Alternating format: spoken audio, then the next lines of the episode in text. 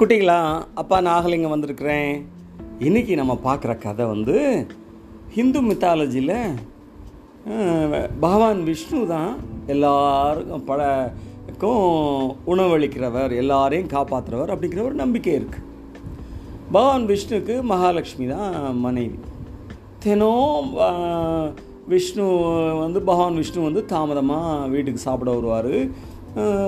லக்ஷ்மியும் காத்திருப்பாங்க. வந்த பிறகு அவருக்கு சாப்பாடு போடுவாங்க. அவர் சாப்பிடுவார். இதுதான் நித்தியப்படி கடமையாக நடந்துட்டுருக்குன்னு வச்சுக்கோங்களேன்.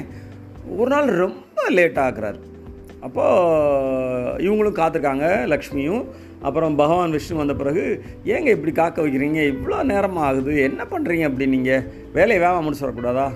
இல்லைம்மா நான் வந்து இந்த உலகத்தில் இருக்க அத்தனை பேரும் சாப்பிட்றதுக்கு ஏதாவது வழி பண்ணணும்.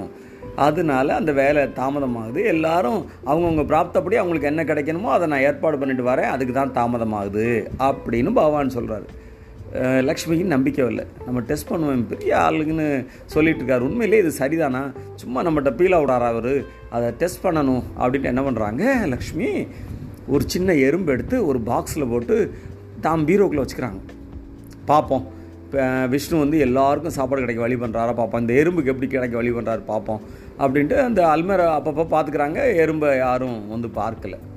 அன்னைக்கு சாயந்தரமும் ரொம்ப லேட்டாக வராரு. களைப்பாக வராரு. பசியோடு வராரு. சாப்பாடெலாம் போட்டுட்டு கேட்குறாங்க இன்றைக்கி எல்லாருக்கும் சாப்பாடுக்கு வழி பண்ணிட்டீங்களா?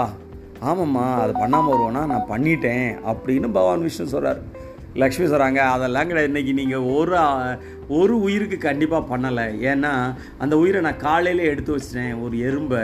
அது என் பீரோக்குள்ளே இருக்குது அது அதுக்கு நீங்கள் சாப்பாடு கிடைக்கிறதுக்கு வழி பண்ணலை இல்லை அப்படின்னு லக்ஷ்மி சொல்கிறாங்க பகவானும் சிரிக்கிறார். சிரிச்சிட்டு போய் பாரு அப்படிங்கிறாரு. அவங்க வேகமாக அலமாரி போய் திறந்து பார்த்து அந்த பாக்ஸ் திறந்து பார்க்குறாங்க. அந்த எறும்பு வாயில் ஒரு சர்க்கரை உருண்டை இருக்குது ஆஹா! பகவான் ஒருத்தர் கூட மறக்கிறதுல போல இருக்குது எல்லாருக்கும் சாப்பாடு கிடைக்க அவங்கவுங்க பிரார்த்தப்படி கிடைக்கிறதுக்கு ஏற்பாடு பண்ணுறாரு அப்படின்னு லக்ஷ்மி தெரிஞ்சிட்டாங்களாம்.